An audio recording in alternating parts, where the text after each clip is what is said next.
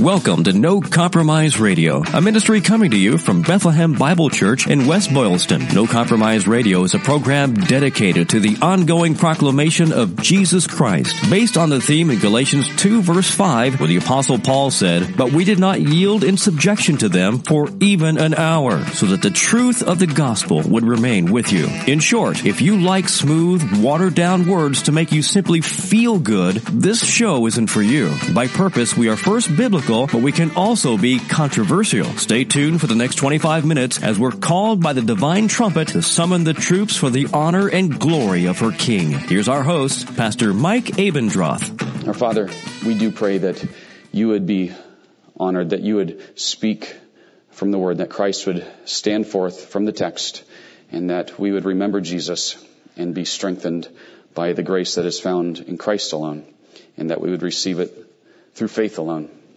to your glory alone. In Jesus' name, amen.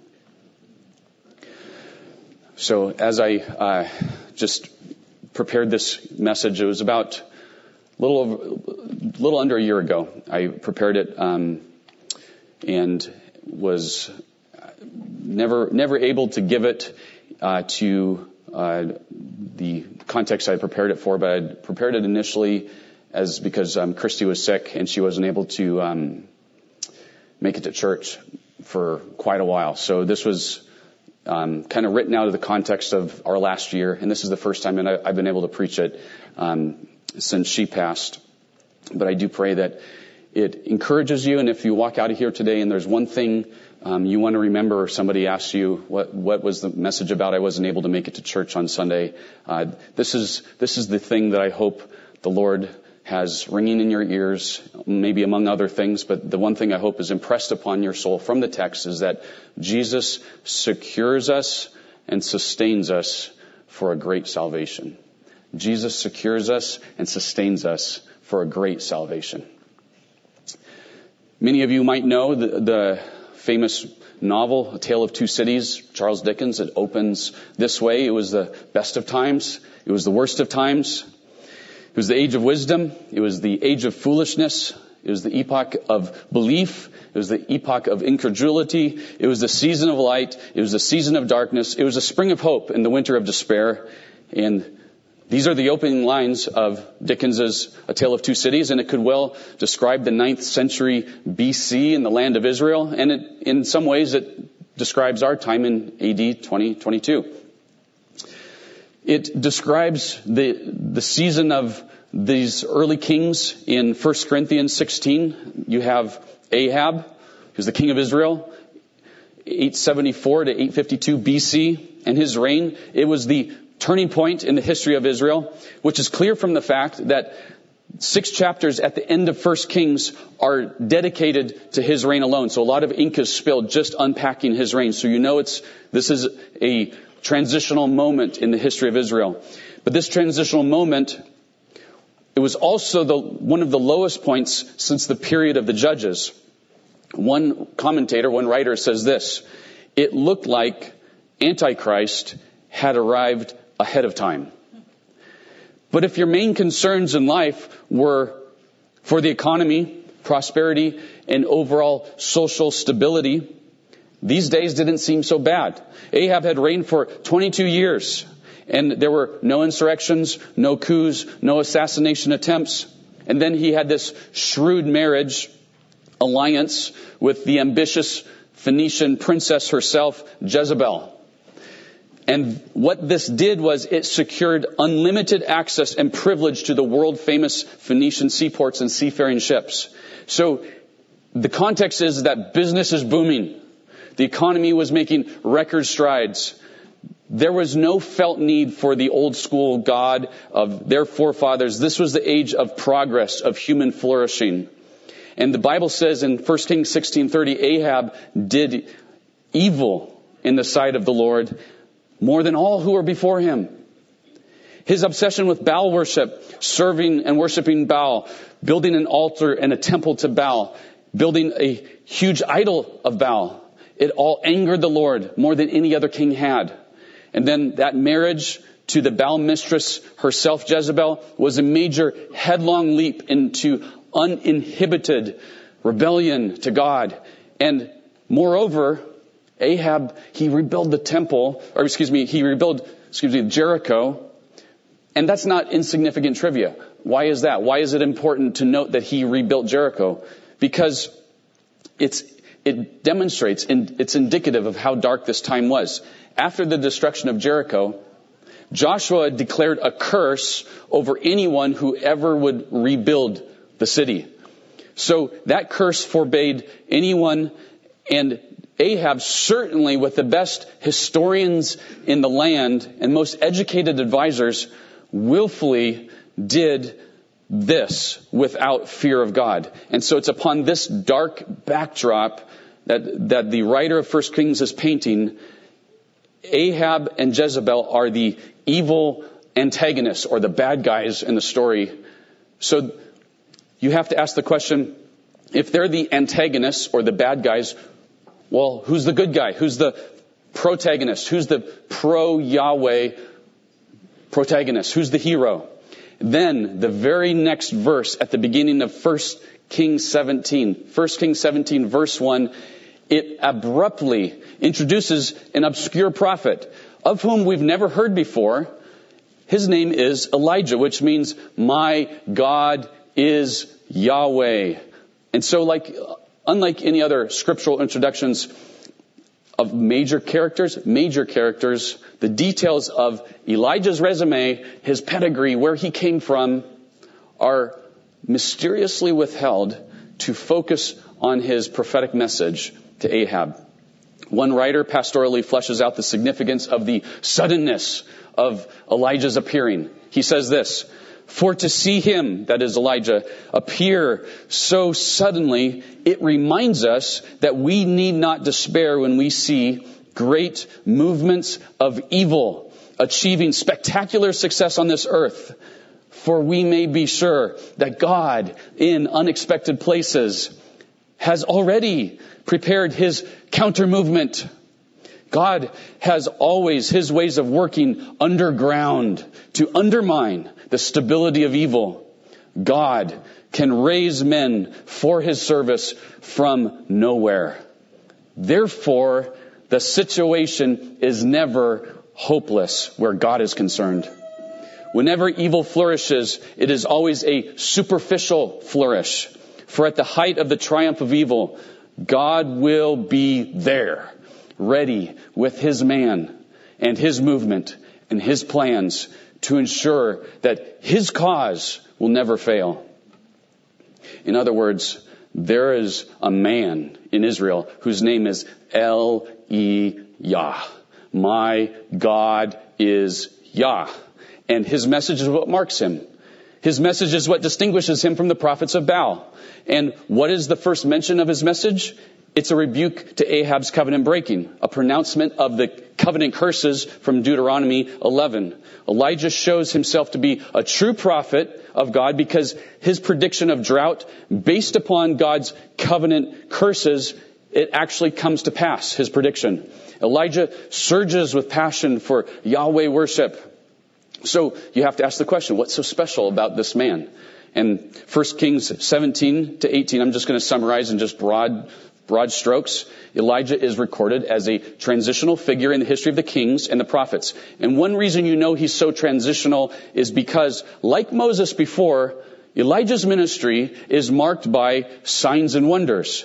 In redemptive history, when God's purposes experience a sudden, big, major shift, typically it's accompanied by a series of miraculous events. Consider Moses' miracles in the Exodus, Jesus' miraculous three-year ministry, the apostles' miraculous ministry in establishing the New Testament church in Acts. And in this instance, in Israel's history, the prophetic office inaugurated through Elijah is just ramping up. And Moses represents the law to the people. Elijah represents the prophetic word to the people.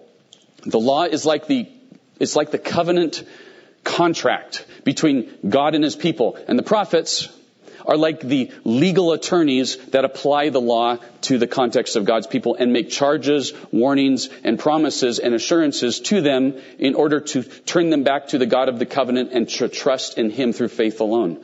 And some of these miraculous records in the life of Elijah on numerous occasions entail things like hearing the voice of God directly, miraculous provisions of bread, just like Moses, manna in the wilderness, miraculous provisions of meat, just like quail in the wilderness, provisions of water miraculously, like the rock split open in the wilderness.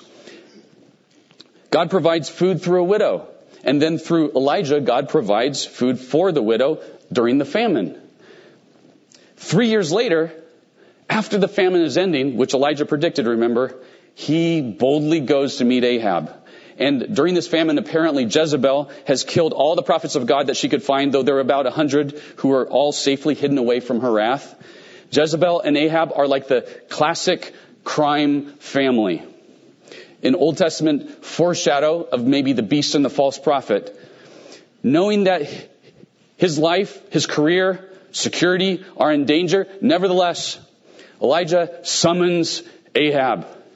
As, you know, they might say quite the chutzpah, right? In some ways, Elijah is the most wanted man in Israel. He has a target on his head. He is a national security threat. He is Ahab's fall guy, his patsy, his scapegoat. The nation hates Elijah. Why? Because the word on the street is that Elijah brought about this three year famine. He's getting blamed for it. And so you can hear Ahab's hatred for Elijah and Elijah's boldness in their interaction in 1 Kings 18, 17. When Ahab saw Elijah, Ahab said, Is it you, you troubler of Israel? And he answered, I've not troubled Israel but you have. And your father's house. Because you have abandoned the commandments of the Lord and followed the Baals and now therefore send and gather all Israel to me at Mount Carmel and the 450 prophets of Baal and the 400 prophets of Asherah who eat at Jezebel's table. Then, you know, you know the story. The prophets of Baal gather on Mount Carmel and Elijah instructs them, and you call upon the name of your God and I will call upon the name of the Lord. And the God who answers by fire, he is God. So, you know, just to put it in contemporary terms, this is like the Old Testament version of Doc Holliday at the gunfight of OK Carmel, right? So the prophets of Baal, they cry out hours and hours, and Elijah teases and he mocks them. And after most of the day has passed, he takes his turn. He pours, you know, jars of water all over the altar so that it is running over, spilling over into the trenches. And Elijah calls upon the name of the Lord to make his name known, and God sends fire from heaven and consumes the sacrifice, burning up all the water. And the people who saw it, they fall on their faces, declaring that the Lord is God. And then Elijah, what does he do? He seizes and slaughters all the prophets of Baal. But then we get to 1 Kings 19, which is always lost in the shadow of 1 Kings 18. We love 1 Kings 18 but there is a chapter that follows that we never get to. So what happened to Elijah? After this savage massacre, and indeed it was a savage massacre, Elijah is a force to be reckoned with. He makes David's mighty men look like junior varsity. His massive victory didn't turn out the way Elijah had hoped. In chapter 19 verses 1 to 3, Ahab tells Jezebel, she's so, so raving mad Remember, she killed most of the, most of the prophets already. She swears she's going to kill Elijah by the next day. So he takes off for the wilderness. Probably making signs that say Elijah didn't kill himself. He's, he is afraid of this woman. Verse 4, but he himself went a day's journey into the wilderness. And he came and he sat under a broom tree. And he asked that he might die, saying, It is enough. Now, Lord, take away my life, for I am no better than my father's. And he lay down and slept under a broom tree. And behold, an angel touched him and said to him, Arise and eat. And he looked, and behold, there was at his head a cake or bread baked on hot stones and a jar of water. And he ate and drank and lay down again. And the angel of the Lord came again a second time and touched him and said, Arise and eat, for the journey is too great for you. And he arose and ate and drank and went in the strength of that food 40 days and 40 nights at Horeb, the Mount of God. There he came to a cave and lodged in it. And behold, the word of the Lord came to him and he said to him, What are you doing here, Elijah? And he said, I have been very jealous for the Lord, the God of hosts, for the people of Israel have forsaken your covenant. They've thrown down your altars. They've killed your prophets with the sword. And I, even I only am left. And they seek my life to take it away. And he said, go and stand on the mount before the Lord. And behold, the Lord passed by. And a great and strong wind tore the mountains and broke in pieces the rocks before the Lord. But the Lord was not in the wind. And after the wind, there was an earthquake. But the Lord was not in the earthquake. And after the earthquake, a fire. But the Lord wasn't in the fire. And after the fire, the sound of a low whisper. And when Elijah heard it, he wrapped his face in his cloak and went out and stood at the entrance of the cave. And behold, there was a vo- there came a voice and, and said, What are you doing here, Elijah? And he said, I've been very jealous for the Lord, the God of hosts, for the people of Israel. They have forsaken your covenant, thrown down your altars, and killed your prophets with the sword, and I, even I only, am left and they seek my life to take it away. And the Lord said to him, Go, return on your way to the wilderness of Damascus, and when you arrive, you shall anoint Hazael to be king over Syria, and Jehu, the son of Nimshi, you shall anoint to be king over Israel, and Elisha, the son of Shaphat of Abel Mecholah, you shall anoint to be the prophet in your place, and the one who escapes from the sword of Hazael shall Jehu put to death, and the one who escapes from the sword of Jehu shall Elisha put to death. Yet I will leave 7,000 in Israel, and all the knees that have not bowed to Baal, and every mouth that has not kissed him. So, this ends chapter 19. What's amazing? What, what is, don't fly over the, don't fly over this. What is so amazing about this account? Is it amazing that this mighty man, this man of God, this prophet of prophets, cowers in fear of Jezebel? that Elijah runs from Jezebel, Jezebel is, he's, it's quite out of character, especially after confronting Ahab to his face, after raising a child from the dead, after predicting a famine, after seeing God provide food for him through birds, for calling fire out of heaven, after slaughtering, slaughtering 850 priests of Baal, and praying for rain and outrunning Ahab's chariot. So don't write him off as some sort of prophet with a manic depressive disorder, which of course were complex beings and there could have been lots of things going on in his body, chemistry. But the text gives clues that there's more going on than chemistry. It was his convictions. Something deeper is happening here. There's, there's a theological rock bed underneath all of this that's driving him. He is wrestling with the mysterious providences and purposes of God. His noble expectations of turning the nation back to Yahweh apparently don't seem to fit God's timing and plan. After he flees to the wilderness, he comes to rest under a tree. There, in the wilderness, in the hiding, in the darkness, in the remoteness, the angel, the angel of the Lord ministers to him. And we know from the rest of the Bible that the, with a definite article, angel of the Lord, is the pre-incarnate Messiah. Isn't it interesting and beautiful that he didn't just send a myriad of other servants and angels to wait upon Elijah? It's a beautiful picture that the divine angel of the Lord himself stoops down to serve Elijah by preparing some hot bread and cool water while he sleeps under the shade of a tree. It's as though this picture of the angel of the Lord is foreshadowing him as a servant to God's people, coming not to be served, but to serve. To serve his people with living bread with water of life as they rest under the shade of his tree. And after the angel of the Lord, this, this Christophany revives Elijah's depleted health with bread and water. What, what does he do? He goes to Mount Horeb. Why is that significant? Well, Mount Horeb has another name. Mount Sinai. The place where the covenant was both given and broken.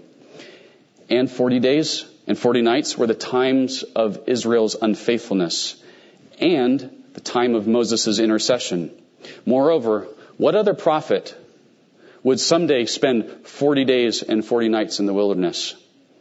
And in showing his glory to Moses, Yahweh, in, in Exodus 33, verses 19 to 22, it says, Yahweh passed by Moses, just as he now passes by Elijah in verse 11. It's the same exact Hebrew word on the same mountain. Elijah knows he is God's man on God's holy mountain. He spent 40 days and 40 nights at Sinai, which echoes the ministry of Moses. And he's so passionate for the covenant law of God and Yahweh's honor that he goes back to the most holy place in his mind, that sacred place where Moses saw the glory of Yahweh. Maybe the last place that Jezebel's defiling religion hadn't yet reached. And he goes there because he has a passion for Yahweh's glory. It dominates his soul and he is jealous. He is jealous for Yahweh's name to be honored in Israel and he's afraid that if Jezebel kills him, the light will be snuffed out of Israel. The Lord asks him, why, why, why is he at Sinai? And you can hear his passion for God's name in verse 10 which he then repeats again in verse 14. He says, I've been very jealous. I've been very jealous for the Lord, the God of hosts. The people of Israel have forsaken your covenant, thrown down your altars, and killed your prophets with the sword. And from his perspective, I, even I only, am left, and they seek my life to take it away. So from the start, Elijah has been portrayed as the man of God in Israel. The only one who stands for Yahweh. Even in the literal face of the most powerful man in Israel, he's, he has one holy passion, the name of Yahweh. Like the Scottish reformer John Knox, he said of Scotland, give me Scotland or I die. Or Rachel, who wanted to extend the messianic line through Jacob, she says, give me children or I die. Elijah would likewise cry out, give me national revival or I die. His motives are righteous. They're good. They're certainly pleasing to God. Indeed, his self-denying passion to glorify Yahweh through bringing about this God-centered revival, probably far superior to most of our, our life's goals and maybe even our ministry mission statements sometimes. Though grateful for the few who turned to Yahweh on Mount Carmel, Elijah was despairing. He's discouraged that what he had been praying for, what he had been working for, had not broke out. National revival did not come. The royal family did not repent. And so for such an astonishing miracle, like calling fire down from heaven, there's such a minuscule ROI, such a low return on investment in this ministry. Only a few turn to Yahweh. And after this thrilling climax of his prophetic ministry, God didn't come through on his end of the bargain as Elijah perceived it. What's the point of trying God? I just want to die. I'm the only one left. Instead of rebuking him as a, a whiny, emotional prophet who just can't get his act together, the Lord, who previously provided food and water for him while he slept. Isn't it interesting also that some of the greatest movements in redemptive history is when God acts on behalf of his people as they sleep? Think of Abraham, the patriarchs, the disciples in the garden.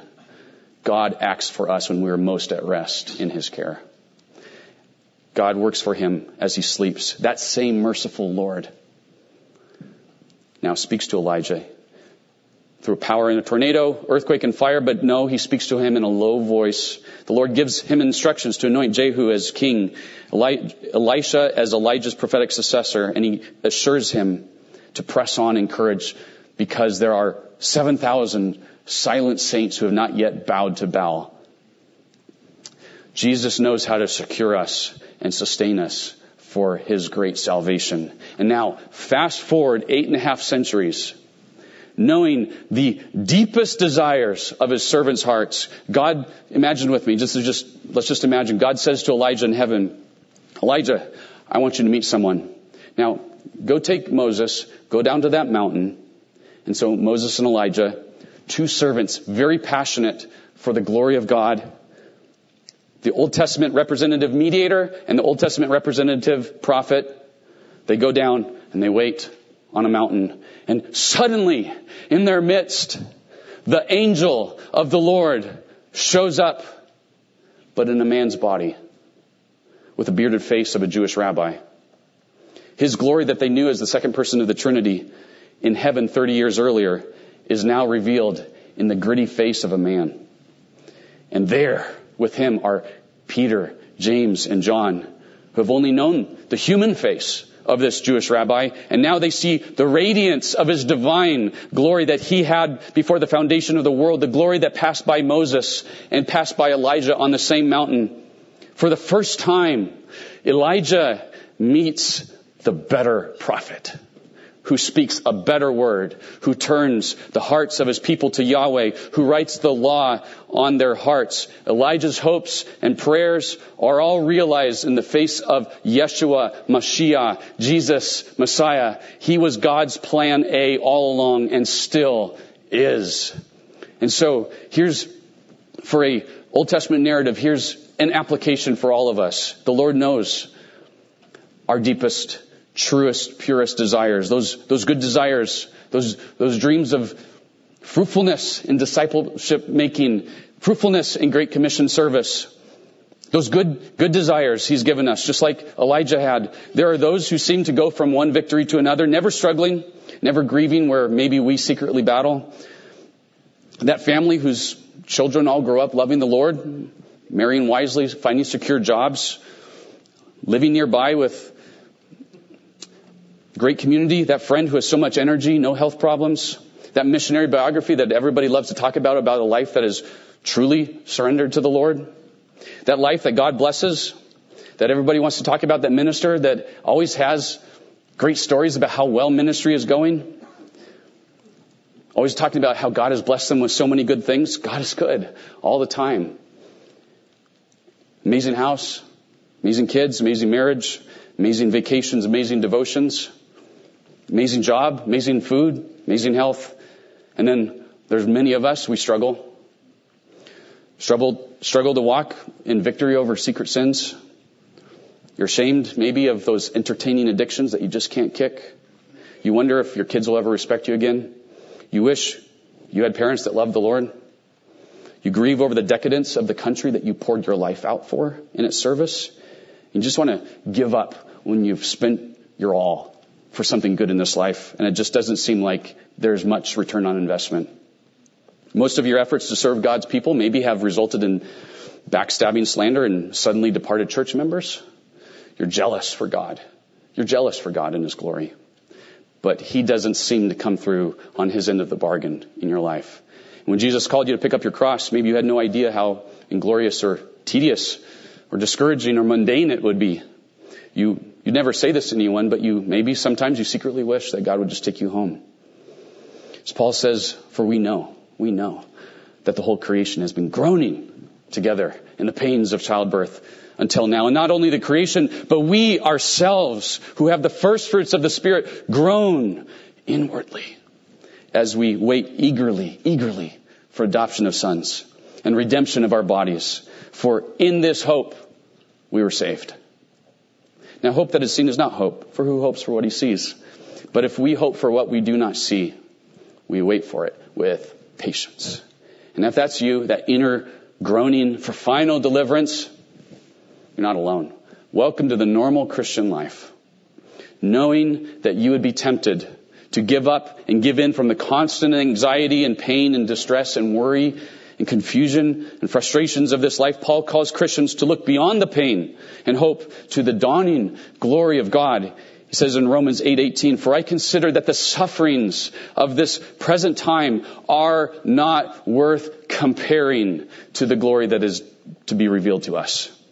So, what does he mean that this glory is not worth comparing to our suffering? What, what, is, what is that? Well, he says in 2 Corinthians 4:16, he says, "So we do not lose heart." Why? Though our outer self is wasting away, our inner self is being renewed day by day. For this light and momentary affliction is preparing for us an eternal weight of glory beyond all comparison as we look not to the things that are seen, but to the things that are unseen.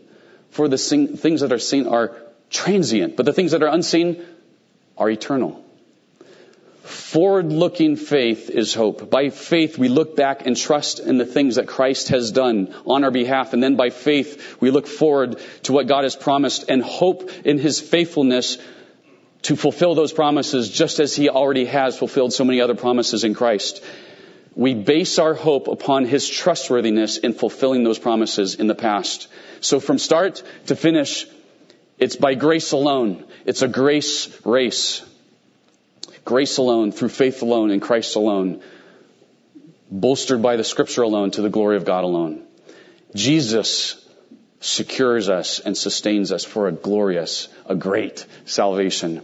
So like Elijah, the reason you do not lose heart is because God loves you and wields all his might for you and your sanctification and your inevitable future glorification to save you for himself. You are saved in Christ by God, from God, for God.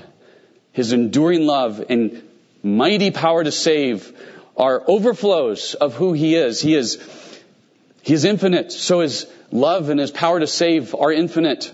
His love and power to save are eternal. His love and power to save are immutable. It's unchanging.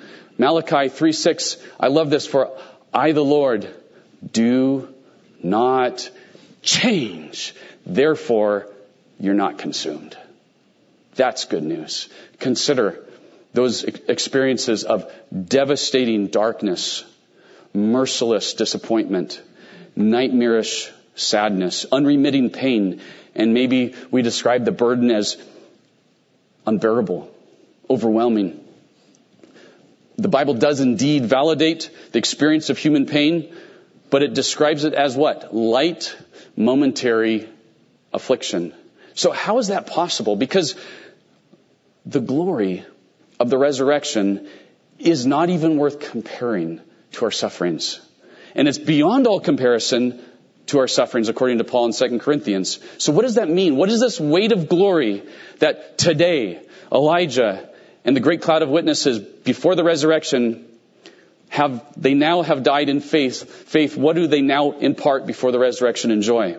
1 Peter 1 4 says it this way. It describes it as an inheritance that is imperishable, undefiled, and unfading, kept, guarded, protected in heaven for you. In heaven and in the resurrection, there will never, never, never be one moment of regret, remorse, discontentment, envy, je- jealousy, discouragement, anger, trauma, lust, addiction, slander, or anything else that crushes and disqualifies our souls as condemned and corrupt in this life. Indeed, we will likely not even recall to mind those things from this life either. How do you know that? Well, Isaiah 65:17 is great news. It says this, "For behold, I create a new heavens and a new earth, and the former things shall not be remembered or come to mind." And elsewhere in Isaiah, the Lord says this in Isaiah 54:4. He says this, "Fear not, for you will not be ashamed." Don't be confounded, for you will not be disgraced. Why? For you will forget the shame of your youth and the reproach of your widowhood. You will remember no more. Any recollection of this life will probably be like a fading dream. Waking up after a dream as we go through a day, the dream fades. We have some sort of hint some part of our dream maybe, but in light of reality and our daily living and any reminiscence of a dream is trivial. It's irrelevant to reality. And so the love of God for us in Christ will swallow up all that is momentary and transient in this life. And God lovingly leverages all that He is for us and for our good in the resurrection so that the weight that feels so burdensome, so overwhelming, so crushing in our momentary affliction now will be translated into a heavy, a heavy, immeasurable weight of glory. And the Hebrew word for glory is literally weight or weighty or heavy. Paul's translating a common Hebrew theological idea into the Greek, basically saying our heavy pains in this life should point us away from them and look to the unseen promises of heaven, the weight of glory, or the heaviness of glory, or literally the weight of weight. So that when we get to heaven, never will we fully fathom the depth of God's wisdom and goodness and holiness and love and power and justice and grace. Every day in glory will get better and better and better and better. Never will you fully comprehend, know, and enjoy God's love for you. You'll never, you'll never plummet the depths of that. At the end of every day, if there are days in heaven, you will say something like, that was the best day of my life. I can't wait for tomorrow. God, the Holy One, loves even me. For the Christian, the best is always yet to come. Heaven, you see, is the presence of the Father and the Son and the Spirit's holy, infinite, eternal, and immutable love. A land of heavy, glorious love in Christ so that day after day and age after age, you will be weighed down with the love of God. So that, so much so that if you were to experience it in this life, in your not yet glorified state, you would probably cry with heaving gasps, I can't take it anymore, Lord. Please stay your hand. You're beautiful beyond description, too marvelous for words, too wonderful for comprehension, like nothing ever seen or heard. And you'll say, who can grasp your infinite wisdom? Who can fathom the depths of your love? You are beautiful beyond description, majesty enthroned above. And in heaven on the new earth, time will be inconsequential. We all know what that's like. We don't, we all know what it's like when you lose track of time. You're caught up in the moment in something you enjoy so much. Maybe, you know, watching your favorite team win the Super Bowl. The year you fell in love, the day you got engaged, your wedding day, your honeymoon, the birth of your child, your, your grandchild, scoring the winning points of a championship game, performing flawlessly in a senior recital, running across the finish line in a marathon, Christmas morning when you're a child, enjoying Christmas Eve and morning with your grandkids all under your roof, those blissful moments, time ceases to exist. In those sublime moments, those happy moments, nobody worries about what happens tomorrow. Nobody cares to recall what happened yesterday. Nobody is bored and nobody checks their watch. You're caught up in the moment of the immediate presence of joy and, lo- and love and laughter. Those heavenly moments, they swallow us up and remind us that we're made for something otherworldly. We're made for someone otherworldly, something pure, joyful, holy, timeless, unchanging, unbreakable, and undefiled. In heaven, nobody will say to creative thinkers in this life, like maybe C.S. Lewis or J.R.R. Tolkien, you know, you had a better imagination than God does. Never, never will you be tired, bored, in pain, discouraged, hungry, irritated, sad in heaven. On the new earth, it'll be a land of laughter and singing and energy and discovery and joy and peace. And on the new earth, you'll have a reputation and a responsibility that you love. But isn't it interesting how many jobs won't be needed? There'll be no doctors, no lawyers, no insurance agents, no military, no diplomats, no FBI, no pastors, no missionaries, no counselors, no pharmacists, no mechanics, no policemen, no firemen. Think about it. The arts, humanities, engineering, space exploration, agriculture, and the like will all abound and resound to the glory of Christ. A land where the curse can be found no more.